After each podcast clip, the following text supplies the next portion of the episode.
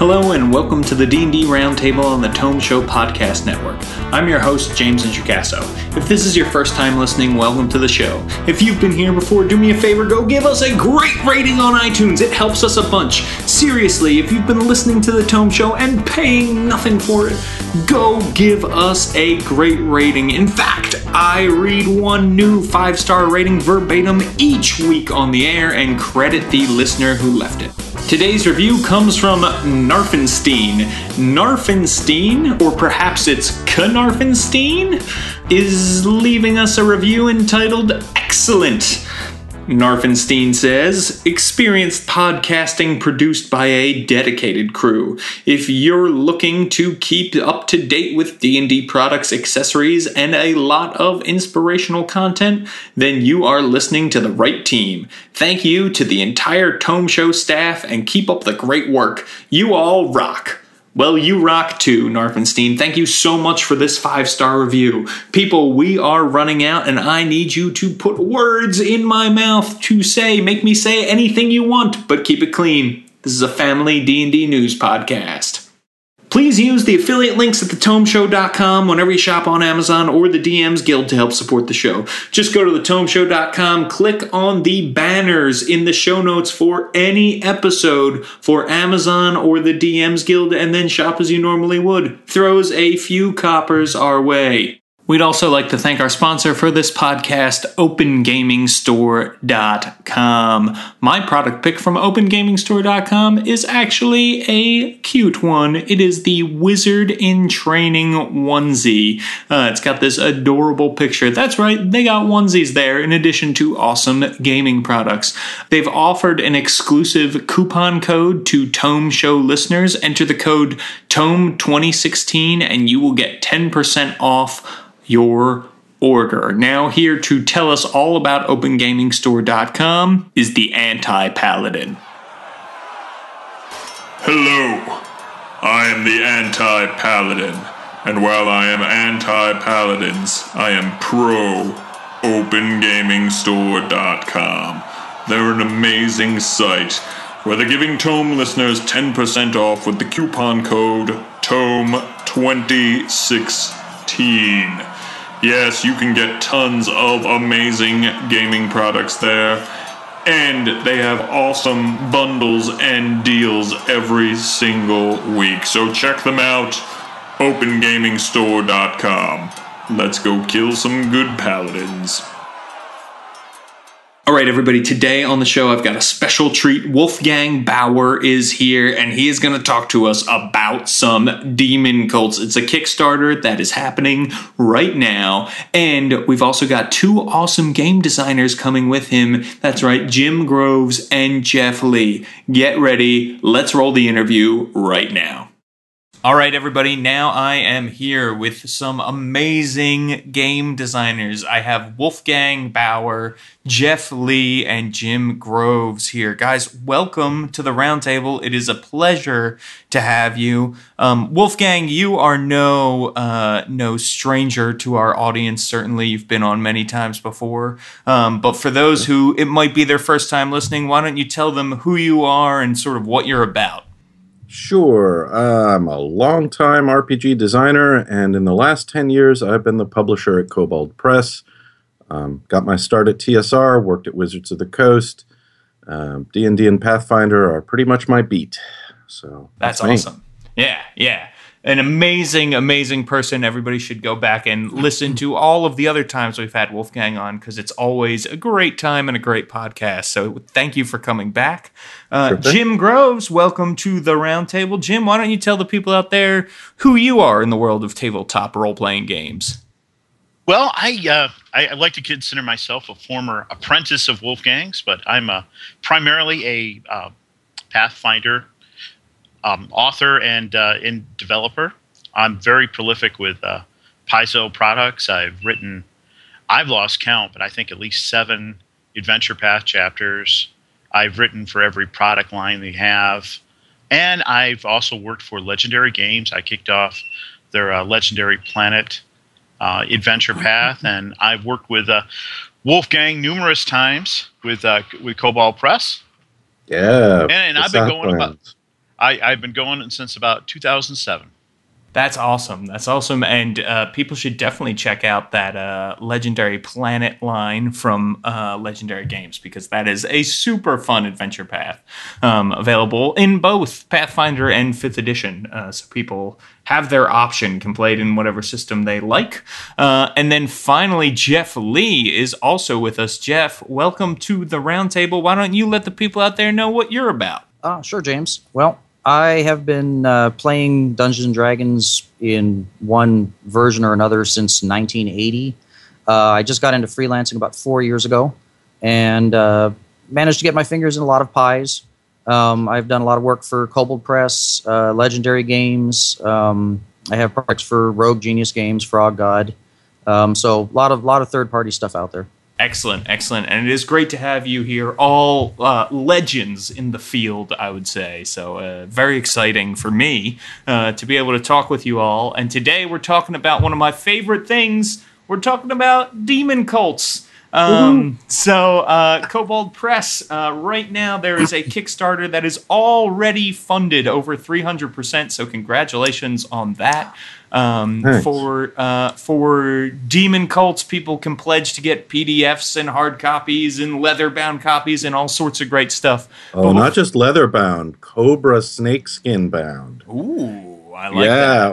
Or Nice. python if you prefer. It's Very culty, if you will. yes. Um, let's talk a little bit about this. Uh, why demon cults? I feel like you know there's a lot of information out there about demon cults already. You know, we we've got cults of this and cults of that. Uh, I am certainly bearing the lead a little bit here because I already pledged to this Kickstarter. I am super excited about it, and I encourage our listeners to go to the show notes uh, over at thetomeshow.com for this episode and click on the link to the Kickstarter so they can follow along with us.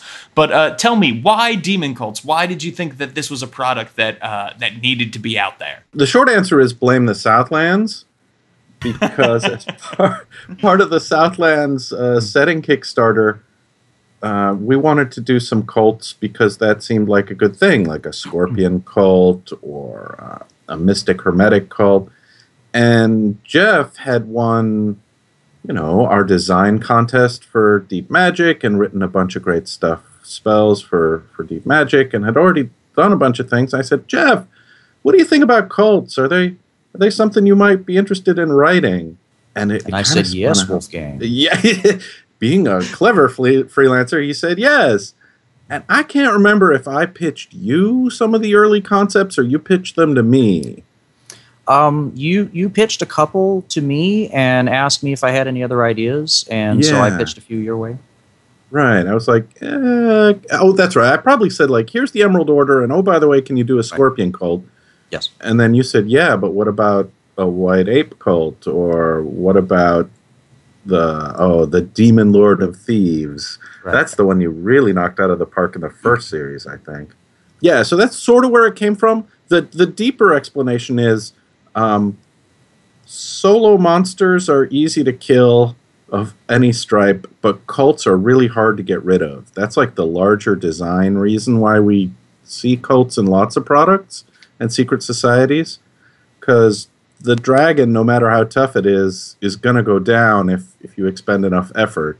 But if the dragon has a whole cult built around it, eh, yeah, okay, you'll take out the guy at the top and some other dragon will become chief honcho, right?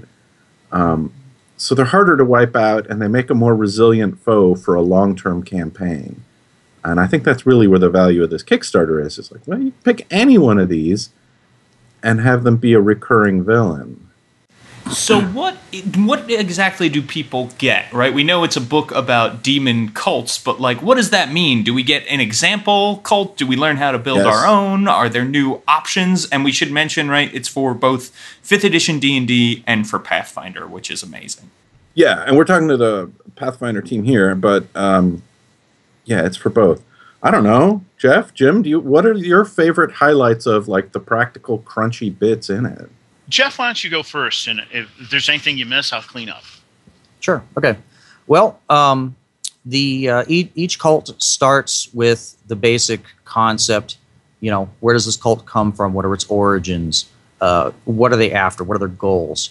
Provides a, a background picture to you know allow the GM to say, oh, you know, I could set this here in this city or what have you. And we have some some concepts for how to set it in, say, the Midgard campaign setting from Kobold Press, but also uh, we tried to leave it open to people who you know do their own homebrew worlds or want to fit into another campaign setting. Then we go into the leaders. You know, who's in charge? Um, so you get NPC stat blocks for the main movers and shakers in the cult. With this Kickstarter, we also added minions. You know, who are the little guys? You know, who are the guys that are going to be throwing themselves on the swords of the heroes in, in, in fanatical defense of their cult and their beliefs? And so you have that, uh, along with some adventure ideas, seeds. You know, how do I get this cult into my campaign? You know, what are some ideas of how, how I can throw these these guys at my heroes? What are um, their maniacal plots to take exactly. over the world? Right. Yeah. Um, and then a, a, you know a few little extras here and there depending on the cult. Some have new monsters uh, some have new spells magic items uh, ritual magic etc um, you know to try and provide a, a, complete package for the gm for for the you know each particular cult that we have in the book.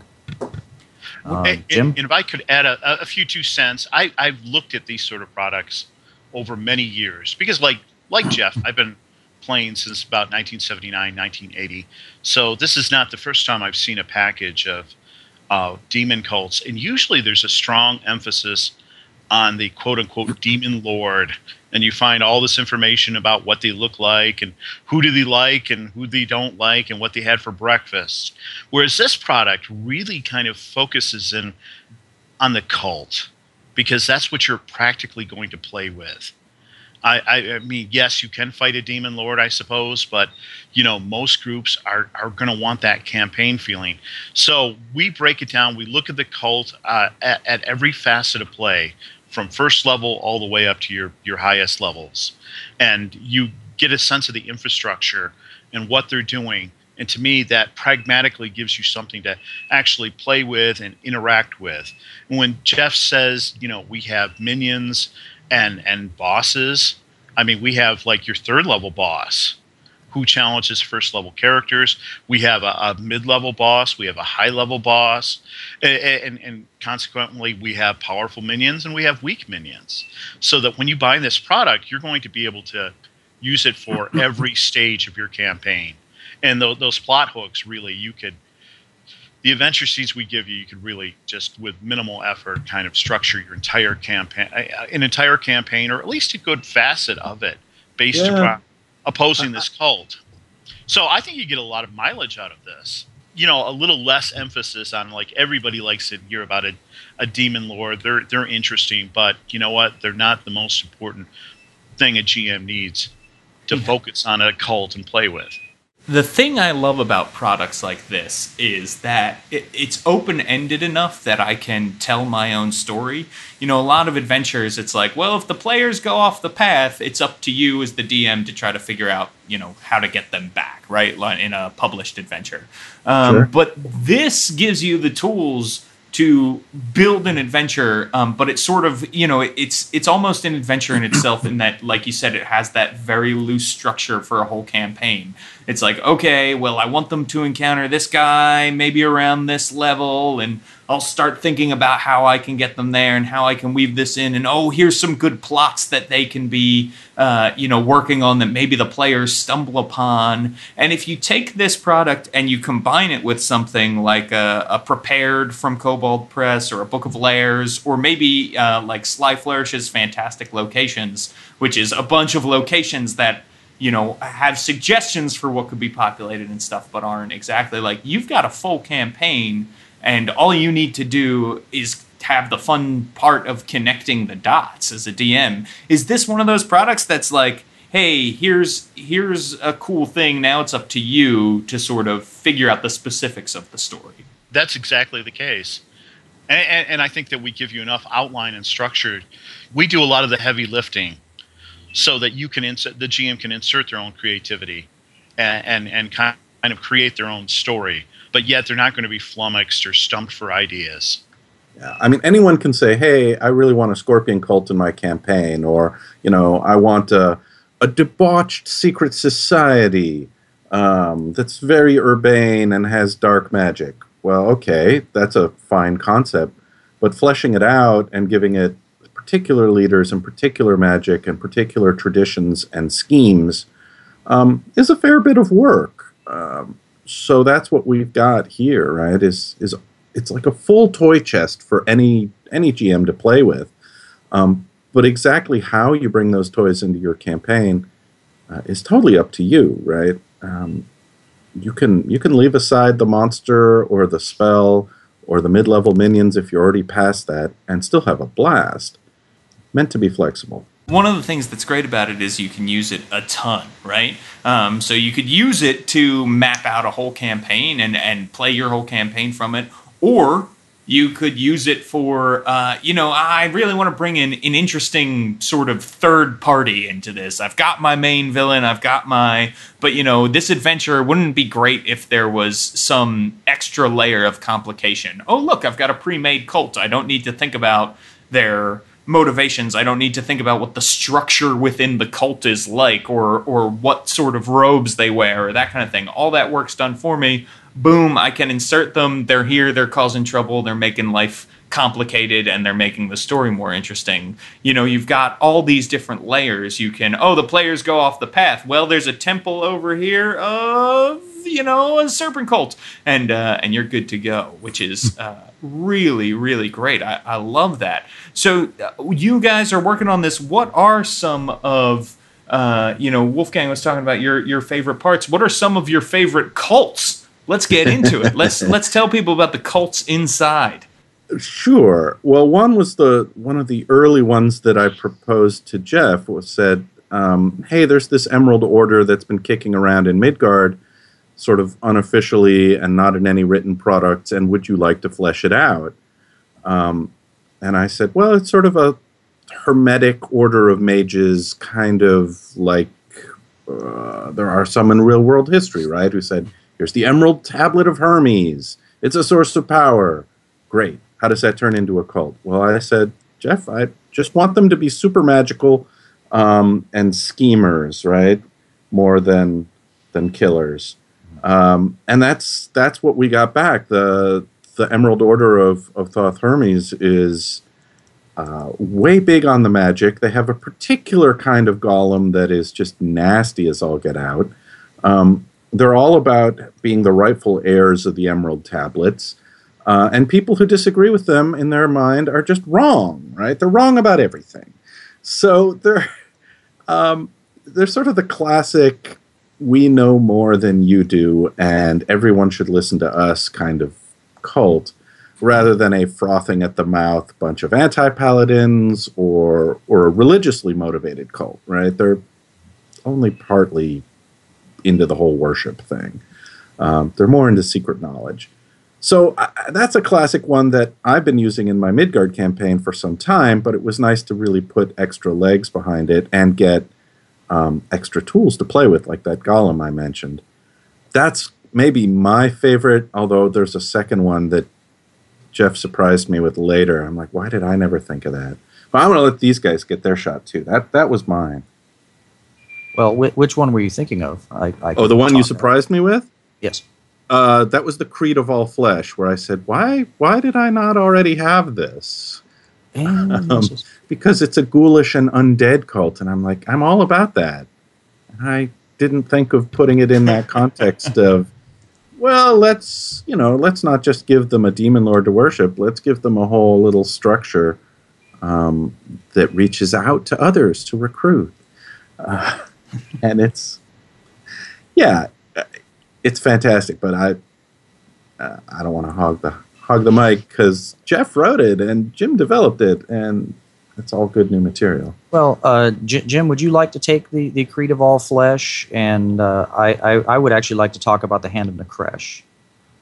Sure. oh, my oh, my goodness. Uh, uh, you actually flipped on me because I'm sitting here crossing my fingers. I'm like, I hope he goes Creed of All Flesh. Did, did you want to talk about Did you want to talk uh, about the hand? No, you're the author. It's your baby. Uh, okay. I might talk about another one besides the Creed of All Flesh, but um, I don't know. You, you go with the Hand of Nakresh, and I'll talk okay. about one. Well, um, the Hand of Nakresh was one of my personal favorites uh, because um, is, is is one of the Nurian gods uh, for the Southlands, and uh, he's described as this this this demon ape god with with eight hands, and he's all about grabbing and taking whatever he can. And so I, I decided that that you know this would be the lowest the, the lowest left hand of Nakresh. Okay, these are all thieves. Their their thing is to glorify their their god. They will take as much as they can from anyone they can, and it, it's become a contest among the leadership. You know, the the the one who becomes the the head of the cult is one of uh, five exalted. You know, each each each one a finger of, of the lowest left hand, and they have their contest to see who can pull off the biggest heist, the most extravagant uh, robbery, and uh, uh part of my my inspiration is I decided that this this would be the the Pathfinder version of the Legion of Doom. You know, I mean, each one. Of, I love that. Each, each one, you know, an, an over the top, larger than than life uh, figure. You know, with of course the the the typical, you know, hordes of minions that do their bidding. Uh, I also decided I didn't want. I, I, I, want you know I'd been doing a lot of humans for the other cults. Um, I decided the leaders here were not going to be human. So you have a uh, a roachling. Um, a uh, a so kobold, uh, a, a, a, tengu. Uh, there's a, a a gnoll who's more of your your you know in your face rough bandit type. Uh, oh, and and and a Derro, um, because you know you always have to have a little crazy when you're talking about cults. Of course, of course, yeah, got to get a little crazy. Yep. Love the Derro edition, and of course a Kobold, right? I mean that's pretty right. on brand. Uh, yeah, it pretty much is, and you know, sneaky, skulky, like to take things. Yeah, Yes. yeah. And, and he's an alchemist, so he can blow things up really well. Nice. yeah, their plots and schemes are terrific. I think, I mean, that was just a very successful write up because, I don't know, how often do you see a, a sort of Thieves Guild crossed with demon worship, crossed with the Legion of Doom? I it just, it's a really great piece. Nice. And Jim? Well, one of the one of the little gems that I like is actually called the Weavers of Truth, and they are. I, I, I even I, am kind of uh, browsing through their uh, their write up right now to remind myself uh, of, of, some of the details of why I, I like them. I'm just looking at Jeff's introduction to them. It starts with a quote: "A lie told often enough becomes truth." Commonly attributed to uh, Joseph Goebbels or Vladimir Lenin. Ironically, neither actually said this it, it, again, it's a kind of a more of a criminal organization that has been blended with a religion.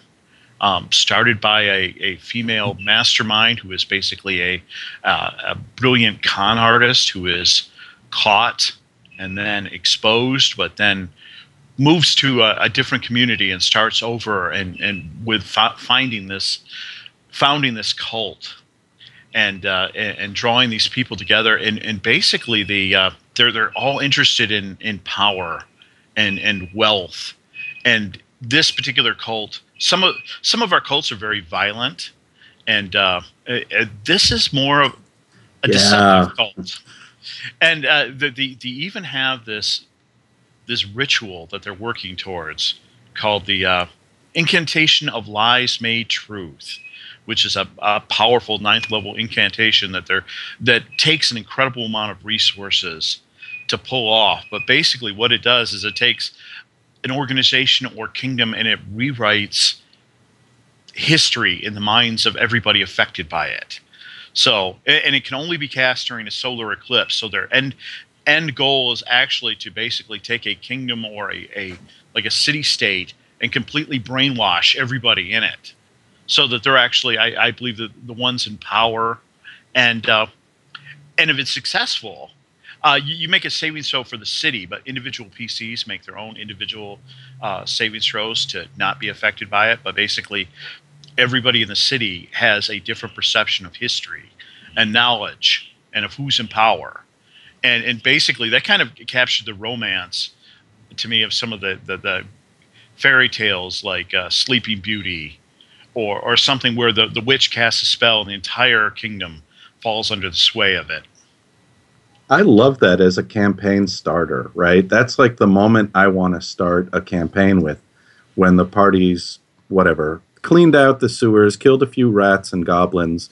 They walk, walk back up to um, to the tavern, get a good night's rest, wake up after the solar eclipse, and say, "Wait a minute, we don't remember these people in charge, and why is this? Why is everyone acting so different?" Right? Yes, and- and you go to you go to the local tavern and you're like, well, don't you remember Good King Henry, who was the the, the king of the city? And they're like, I don't know any Henry. I don't know what you're talking about. right. And- and- and that would be a brilliant campaign starter. Right. It, it's like starting through the looking glass and trying to unravel it backwards is just. I mean, it's a cult campaign, but it's also a you've flipping um, flipping all the expectations kind of kind of campaign because the bad guys have already won at the start. So, yeah, that, that that's one of the things that I, I love about uh, our cults in this book is that they're diverse and you know like uh, another you know com- comparative demon product from uh, another publisher they're they're very abyssal. Here we've got kind of a range that there's a demonic theme going through it but but we have a range of kind of ideals and approaches. We've just mentioned two that are kind of based upon crime but certainly we've got some bloodthirsty violent ones too Oh, the Um, Doom Speakers are sort of my favorite for that, right? Because they're Yeah. anti paladins and they really don't care. Just- Right. Yeah, when- Yeah, when when, we've got when you have a leader named Narn the Crucifier, it kind of sets the tone. Yeah, it really does. And sometimes that's what I want, right? It's like I want Narn the Crucifier and his henchmen and a horde of orcs, and their big plan is, you know, loot the town, burn no, burn it down, then loot it. They'll figure it out, right? yeah, yeah, they definitely, definitely will. And I, I mean, that's what's so great about this book, right? Is uh, the cults, like you said, are so diverse. Uh, they're so different that you really could play through one campaign, right? Maybe have one cult, and then your next campaign bring in a different cult that has totally different motivations and operates completely differently. you could actually have two and just interweave two different kind of plot lines you know to, to, to give it you know so that not every single adventure is based upon you know fighting the evil cult you could easily have two of these cults that are significantly different and have different feeling adventures and weave them together Oh, sure. You could get involved in uh, in cult politics, uh, which which could be very intriguing and fun. have an election. No, no. I, I mean, you can also just drop in. Here's the cult hideout for the Emerald Order in the city of Zobeck, and there's you know a fellow and his his rat-like warlock underlings and a few others, um, and it's an encounter or a one-off, and it just has a little more flavor or a particular theme. Um, we've been talking about campaigns because schemes and plots and earth-shaking events are are often where the cults want to go. But I think it's probably just as viable to say, hey, there's a few minions here. You guys broke it up, right? There was a Doom Speaker and his his orcish friends, banditry on the roads. You took care of it. Um, and it seems like, yeah, that's if the players really dug it, they're like, that anti paladin was so awful and we kicked his butt. Whew, what a relief, right? Um, great fight, good time. And then maybe four or five levels later, it's, oh, by the way, that anti paladin, yeah, he's undead now. And, you know, he's back. So it need not be a, a sort of continuous story. It, it can have breaks in it. It can just be occasionally this Doom Speaker shows up, you know, missing a few more parts, being a little more completely chaotic evil. Um, a- and causes ha- havoc for a, a brief period, but the players know him as a regular, recurring character, even if he's not really driving the plot. He's just showing up to smash something. Which is uh, and that's one of the great things like uh, you know my friends and i we talk about our dm go bags sometime Yeah. you know what's what do you grab when it's like hey we're, we're gonna play a game but it's impromptu and you weren't ready or you didn't have time and it's this is one of those books that you can throw in there right because uh, a cult could pop up anywhere at any time right they're these weird uh, secret societies that have these agendas. So you know you're just stopped in town for the night and boom cult activity uh, and Yep. suddenly adventure happens you know? Um, that's what's so great about this is it really can be full campaign or it really can be you know little smidgen here there and then you know what i like this cult so much the couple of times it made it into our campaign. Uh, next time we play it's going to be a full-blown levels 1 through 20 adventure you know involving this which is amazing. Uh, are there opportunities? Are there options for uh, for cult-minded pcs Man, we got this question before on the Kickstarter, and I'm such a goody two shoes in my playstyle. I'm like, heroes are heroes, no evil campaigns. Um, that I didn't think of of anybody really wanting to join one of these completely madhouse cults. Who wants to play an anti paladin? To me, that's not appealing. But at least one cult has some options for that. I know Selket does, right, Jeff? Yes, yes. Um, one of the things that I, I decided to put in because with with the way the, the cult of Selket is is written, they're very um, they're, they're a very vengeful cult uh, because Selket was once a very powerful uh, deity in the Southlands, and her religion has gone by the wayside. Her temples lie in ruins out in the sands. Um, they've gone underground. Uh, there are other gods that have taken up the, the, the prime positions of power in, in the in, in the various uh, city states in the area. And so one of the things I looked at is like, well, you know, what what if, what if you want to play for the other team? So I, I, I wrote in some some ideas on on how it could be more of a campaign where, you know, you are the faithful of Selket and feel that she needs to be elevated to her her original position, her original uh, state of glory uh, within within the realms, and so it, it's more of you you know fighting against the establishment um, as a as a campaign option, and whether or not you want to be evil. Uh, you know that would be a, a, a GM's choice ultimately. I mean, but you could very well run non-evil people uh, worshiping this this this deity if if you wanted to to flavor the campaign that way, or if you just wanted to have a, a good anti-hero um, style uh, group, you could run it that way as well. you don't have the same reservations that Wolfgang has, I take it, about uh, Um, the occasional if- evil group. No, if as far as I'm concerned, if it's done right, uh, it, it, it can be it, it can be a cathartic, uh, you know, sort of experience. Um, I, I have have run uh, a a portion of uh, you know an, an evil campaign before, and it's worked out well. Um, the the main thing to me is as long as the the the group continues to cooperate and things don't devolve into you know, well, I finally want to get rid of this guy, and then you end up with a PvP session, which is ultimately not really fun for anybody no, at least in my experience. Agreed.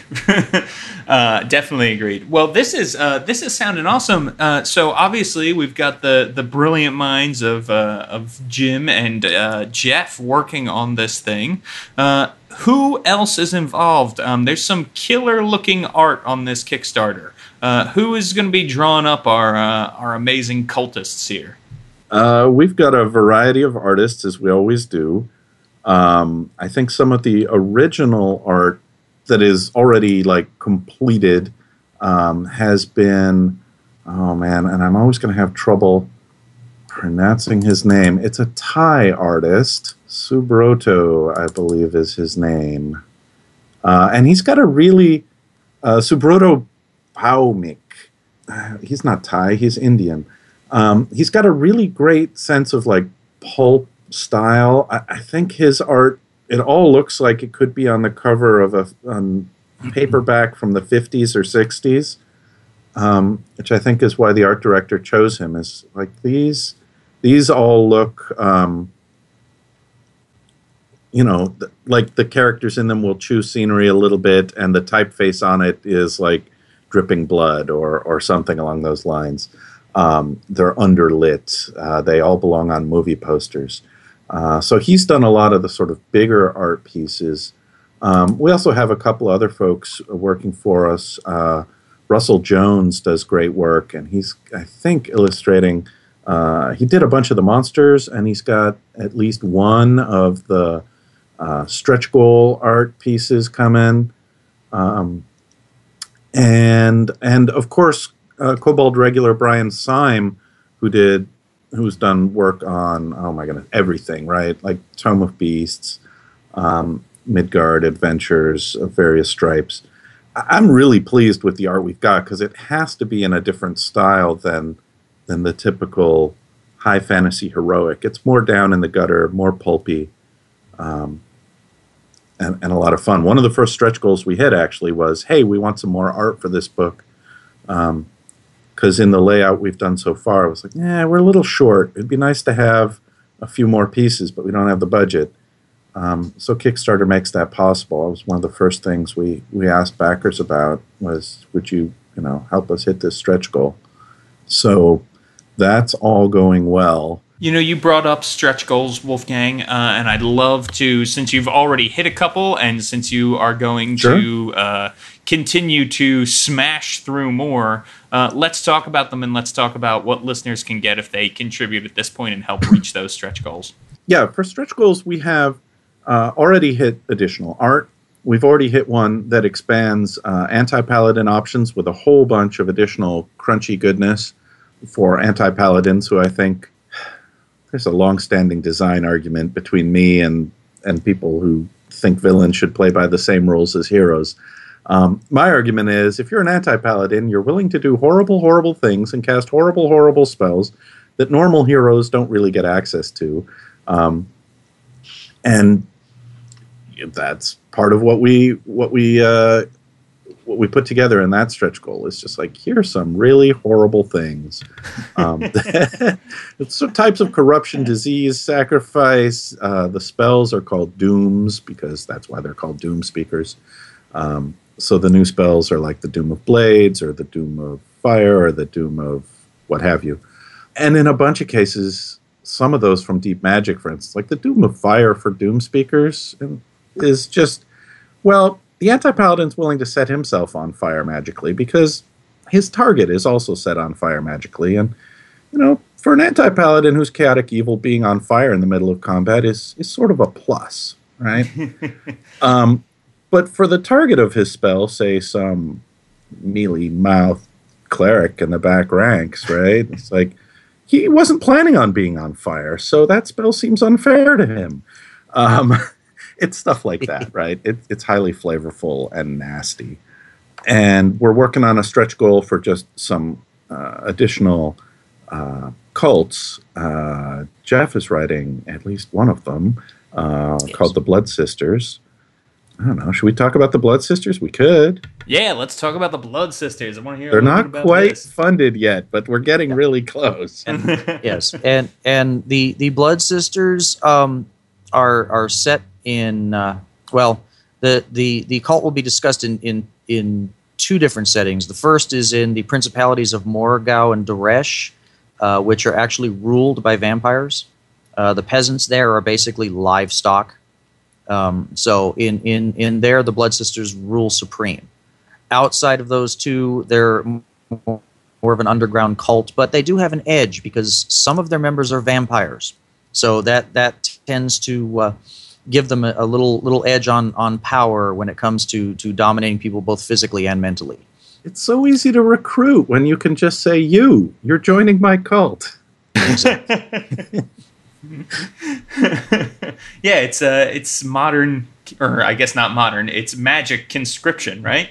Uh, yeah, I think it's a press gang kind of vampire cult. I mean, that's sort of the impression I'm getting. Um, and I think that's really cool because most of the time, you know, cultists are sitting around trying to convince somebody to join them in the sewers and work on their glorious plan or head out to the woods and learn swordplay and become an anti paladin. And that's all a lot of work, right? Recruiting people, talking them into that. and I, I think the Blood Sisters kind of short circuit the whole thing by either saying, we're in charge here in the vampire kingdom, you will obey, or hey, I'm a vampire and you're charmed, come along to our meeting. Well, and uh, and real quick, why don't we also talk about right that most of the rewards here are uh, various levels for getting the book. Um, Yes. I have to say it is uh, like one of the best deals I think I've ever seen on a Kickstarter with these uh, these pledge prices. They Um, are somewhat underpriced. Yes. yeah, yeah, it's really, really, really good prices. So um, people should check it out for what they can get for, uh, you know, obviously print, PDF, print and PDF if you want both. Um, plus, you know, all of these stretch goals and stuff that are that are happening that you're smashing through are making it a better deal day by day. Um, but let's talk a little bit about some of the higher uh, rewards, sort of the the signed editions with some awesome art, and like you said, the Python and Cobra leather bound. Sure. Well, um, the art portfolio level includes um, the 11 Knives cult, which is evil gnomes in service to hell, basically. Yeah, they're not in the main book, they're a separate PDF uh, just to make sure the players really, really don't get their hands on it. Uh, and they're fairly Midgard specific. The evil gnomes are a Midgard thing. So that's part of the art portfolio thing, which includes a signed book plate for the print edition. Uh, it includes an art portfolio, a lot of um, art prints that are done on uh, acid-free paper with archival ink. So it's like, okay, this this print is gonna, it's not gonna fade, and it's not gonna uh, crumble away. So that's a nice sort of leveled up pledge. And then beyond that, yeah, the Python skin hand bound edition. You know, we've been doing special book bindings for a while uh, at Kobold Press, and generally it's like, okay, we're going to do some nice leather with gold foil stamps and some tooling, and you know, just a really beautifully traditionally bound book.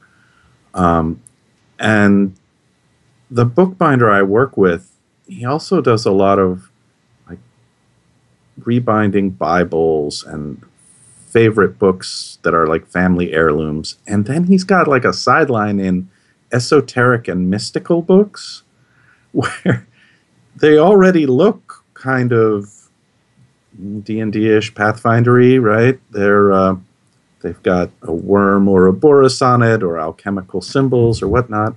And one day I noticed in his shop, hey, you've got this cool thing bound in some kind of snakeskin. He said, yeah, that's Python. That that's a pretty good one for um, you know the people who style themselves modern day Aleister Crowleys. And I said, really? That's Python skin is a thing, huh? Well, could we do that? And he's like, sure. If you're willing to pay for a Python skin, it's a lot more than cow, right? um, well, what else have you got? He said, well, I know somebody who did cobra skin, and I, you know, the top of my head just popped off. I said, "Cobra? Can we get a cobra?"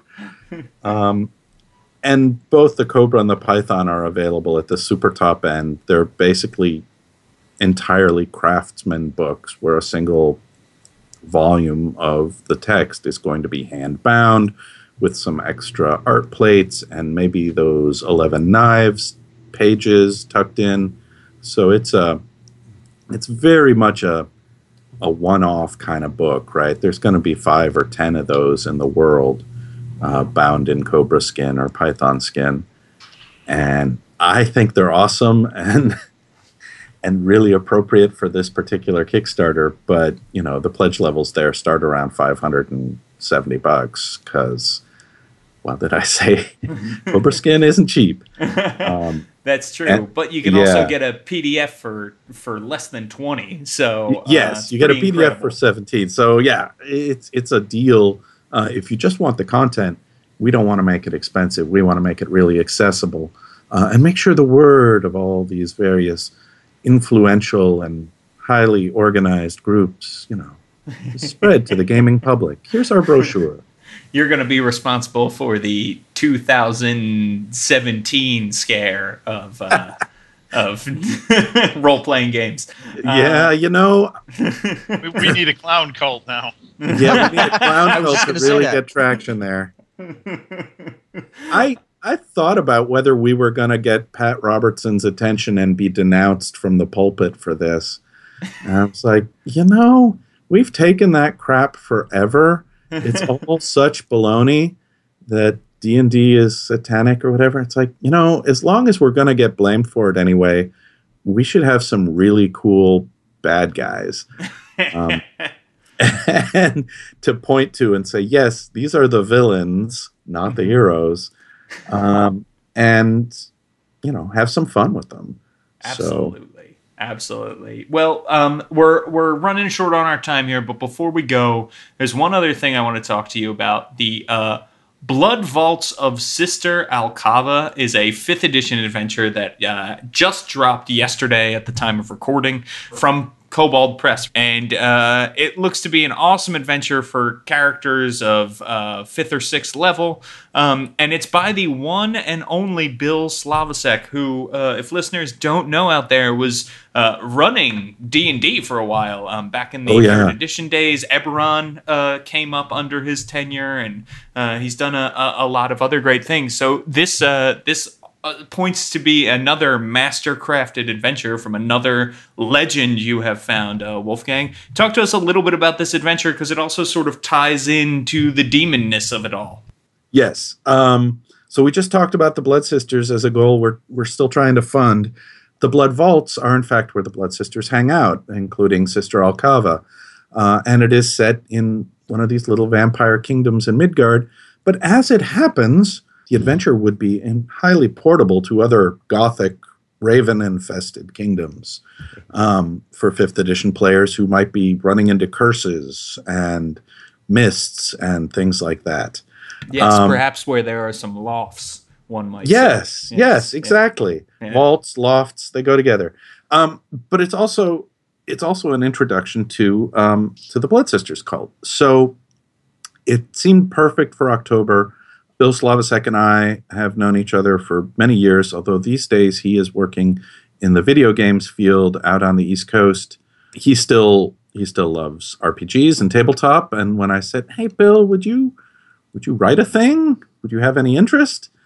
And he said, "Sure. What the heck? I haven't done one in forever. Let's you know what do you want?" And I said, "Well, there's these Blood Sisters. What do you think?" And he went to town. Um, there's two new monsters in there uh, I don't know how many spoilers I want to reveal, but they're they're in keeping with the theme of the cult. Let's say that. Um, and, and the setup is sort of the classic premise of well, there's a village and they've been paying their tithe to the cult in blood. Uh, for many years, right? They take a few people up to the blood vaults, they drain them a little, and then they send them stumbling back down into the village. That is the way of things. Except this year, um, the sacrifices have gone up to the blood vaults and haven't come back. Mm. And the mm. villagers are like, that's not the deal, right? That's not the way this works. Hey, you adventurers, you know, you think you could do anything about this? Normally, we wouldn't send you into the blood vaults, but on this occasion, we think it's your job. Um, right? So it's it's not a complicated adventure. It's sort of a rescue scenario with a whole lot of gothic creepiness and new monsters, and it's Sounds just a blast. Awesome. I'm gonna run it this October, so um, yeah. That's excellent. Well, I, I, think people should definitely check it out. Um, the tagline on uh, on the Kobold Press website is "A Nightmare of Blood."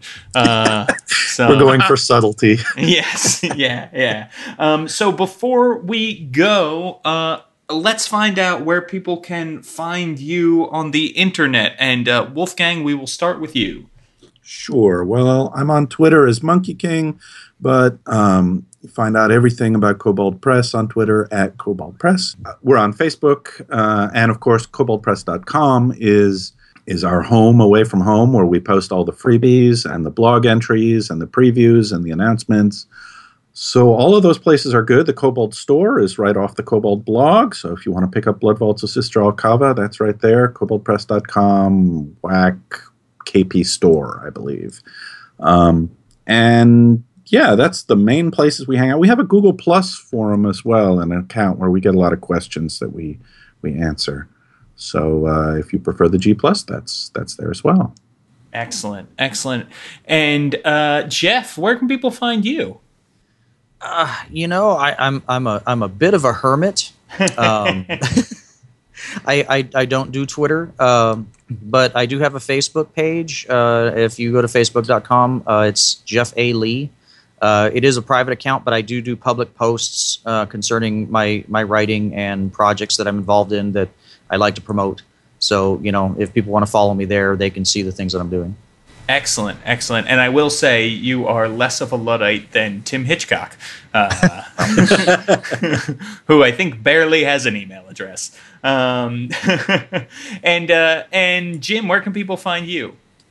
Well, I'm kind of a mercenary. I don't work uh, for myself too much, but I can be found. I too. I've got an author page Hmm. on Facebook. It's uh, Jim Groves, game design and developer. And I'm also on Twitter. I don't use Twitter a lot, but um, every once in a while I'll have a bout of activity. And uh, my Twitter address is at Inner Caine, and that's uh, Inner and Caine like as in Zelazny, C A I N E.